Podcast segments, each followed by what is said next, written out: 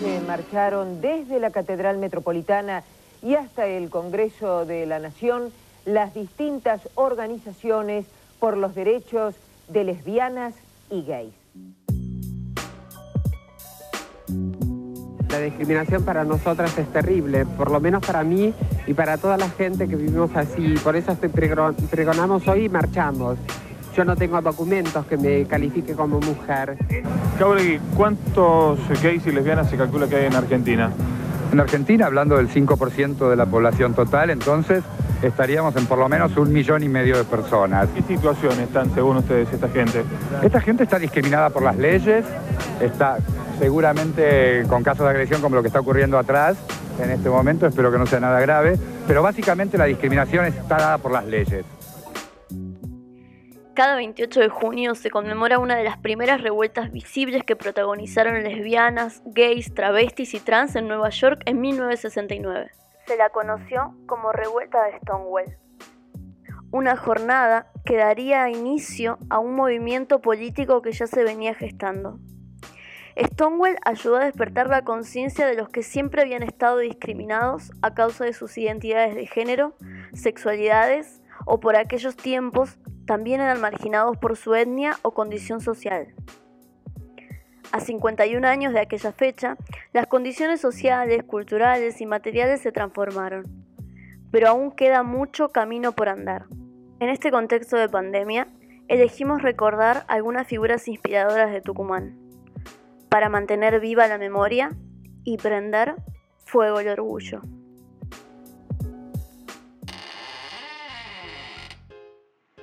A la gata la conocí en el dos mil seis.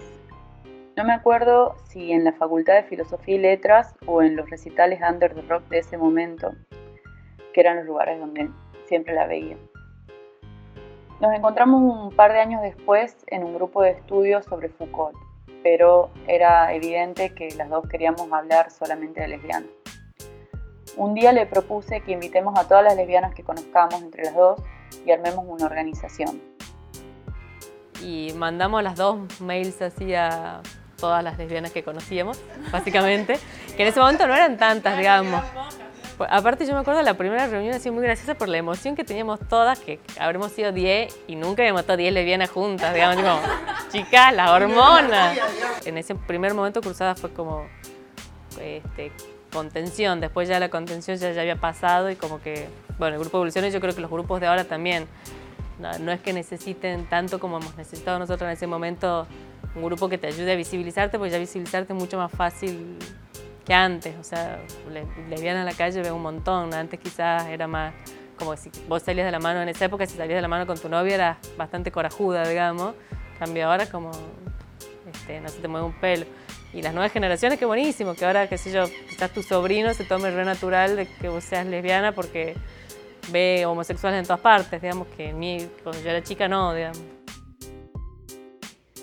La Gata fue una de las impulsoras de Cruzadas, una organización de lesbianas y bisexuales de Tucumán, que entre el dos mil nueve y el dos mil doce se activó en Tucumán, realizando diferentes actividades en, en plazas, en bares, en boliches, en la facultad, para visibilizar y para poder también empezar a hablar sobre, sobre otras identidades.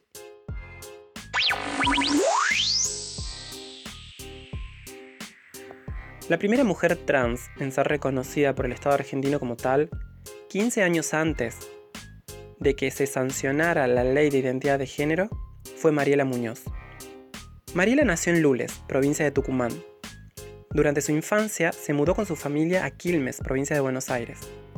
Sus deseos más grandes fueron ser reconocida como mujer y madre, rompiendo todo imaginario social posible sobre las mujeres trans en los años noventa. A los cuarenta y ocho años inscribió en el juzgado a tres niños como hijos adoptivos, pero en diciembre de mil novecientos noventa y tres, a raíz de la denuncia de la madre biológica de los niños, un juez de menores decidió quitarle la tenencia y condenarla a un año de prisión en suspenso. La policía se presentó en mi casa quinta y me llevó a Mayra y a los dos mellizos, a Luciano y a Elena.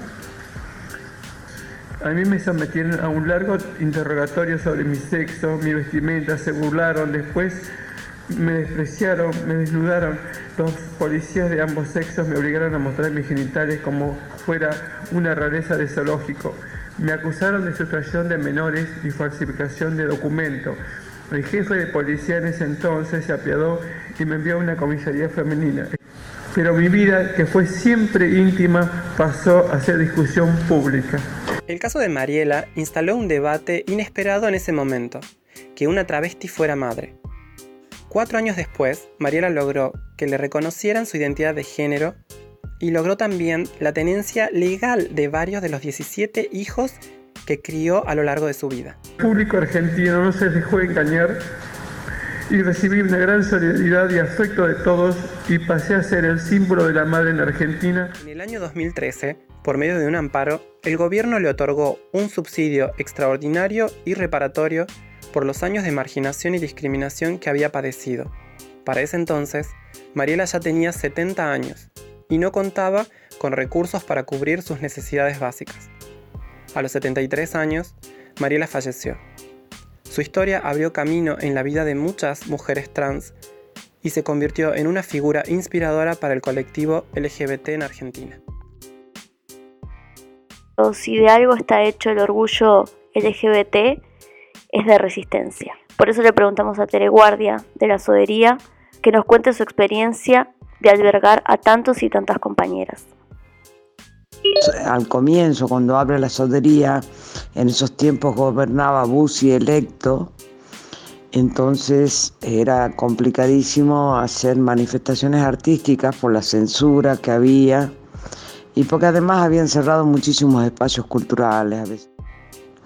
Así es que coincidentemente con nosotros pudimos abrir la Sodería con muchísimo esfuerzo en un espacio que había estado abandonado como treinta y ocho años. Y ahí hubo muchos compañeros nuestros, amigos, que hoy no están en este cielo, están en el cielo eterno. Daniel León, Rivadeo, eh, artistas grosos del under y de la comunidad gay que nos ayudaron a sostener y empezar con la Sodería.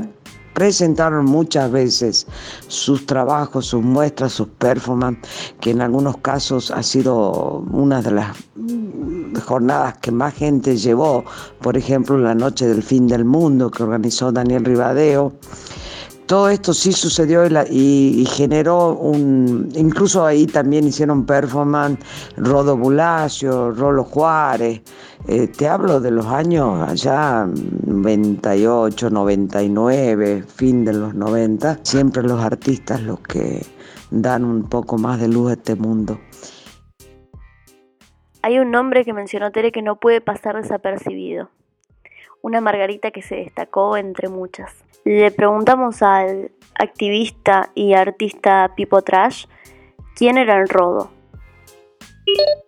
El Rodo, el Rodo Bulacio fue una Margarita nacida en Monteros, en la ciudad de Monteros, eh, en los setenta, eh, y vivió hasta sus dieciocho, diecisiete años en la ciudad de Monteros con su madre Porota y terminada la secundaria se viene a la ciudad a estudiar artes plásticas.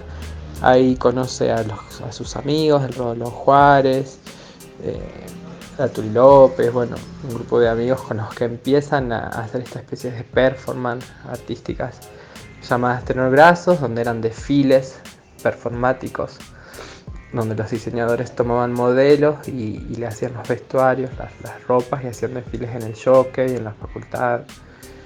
Eh, además él también pintaba, dejó una serie de cuadros increíbles, de, de, muy pop, muy argentinos, muy tucumanos. Eh, tenía una beca antes de, de su crimen, digamos, eh, tenía una beca para Nueva York, este, le estaba como yendo muy bien. Y bueno, él es uno de los crímenes de odio, que bueno, en esa época no se hablaba de crímenes de odio. Y, y lo mataron, lo mataron de una manera muy perversa, quemando, lo quemaron y le robaron, lo quemaron, quemaron parte de su obra. Eh, y fue muy trágico para todo el colectivo en su momento, porque él representaba, bueno, toda esa libertad.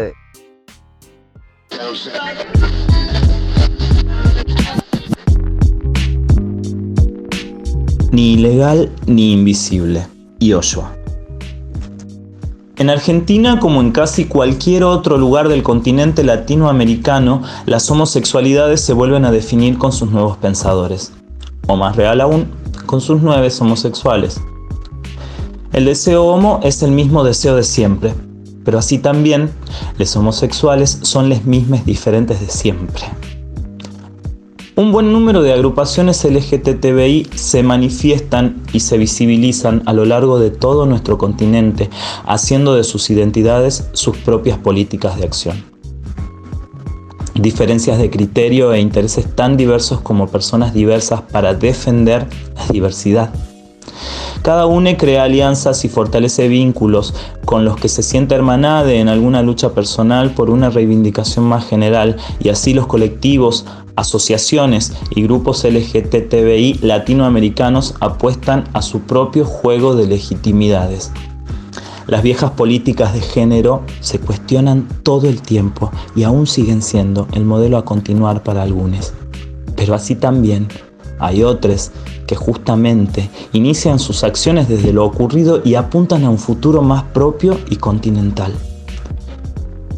Ser homo en los barrios empobrecidos de nuestros países empobrecidos es una lucha en sí misma, y muchos ya piensan en algo más que ser aceptados solo como homosexuales, también ser aceptados y respetados como humanos.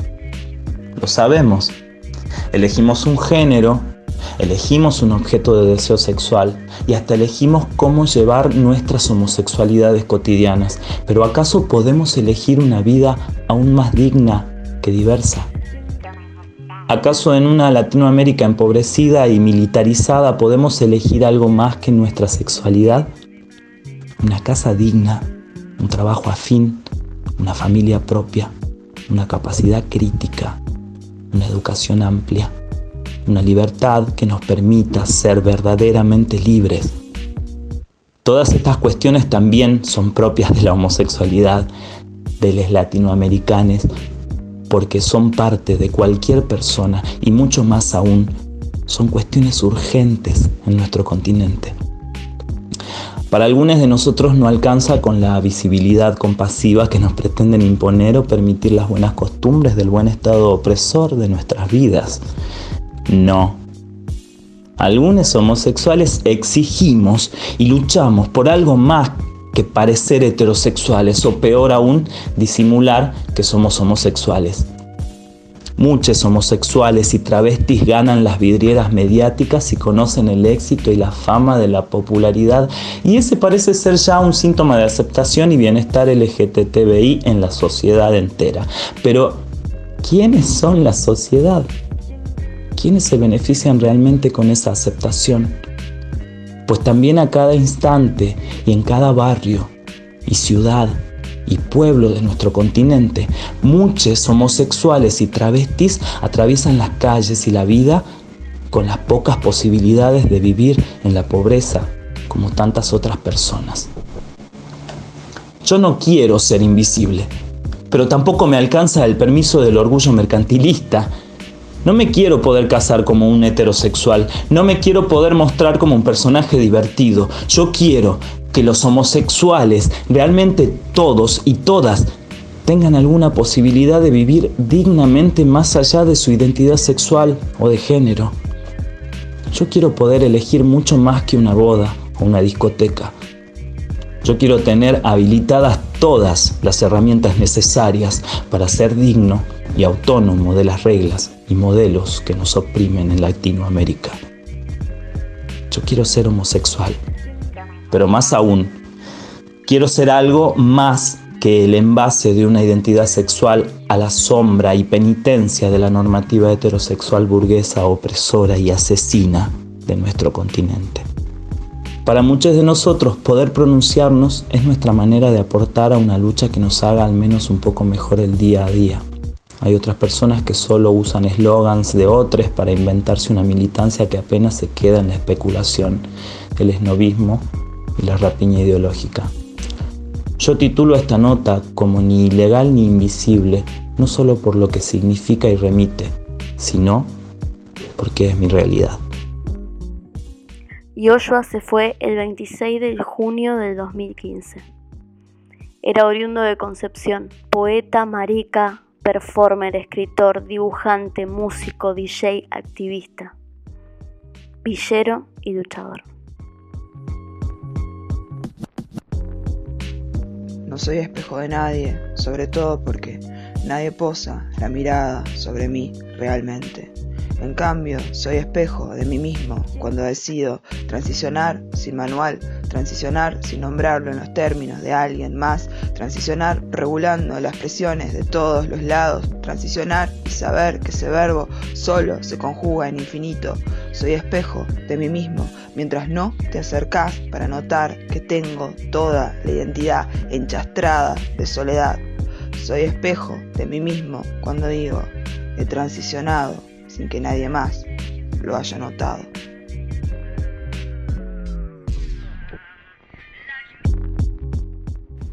Con este poema del escritor, activista y trans no binario Mateo Diosque, culminamos este especial por el Día Internacional del Orgullo.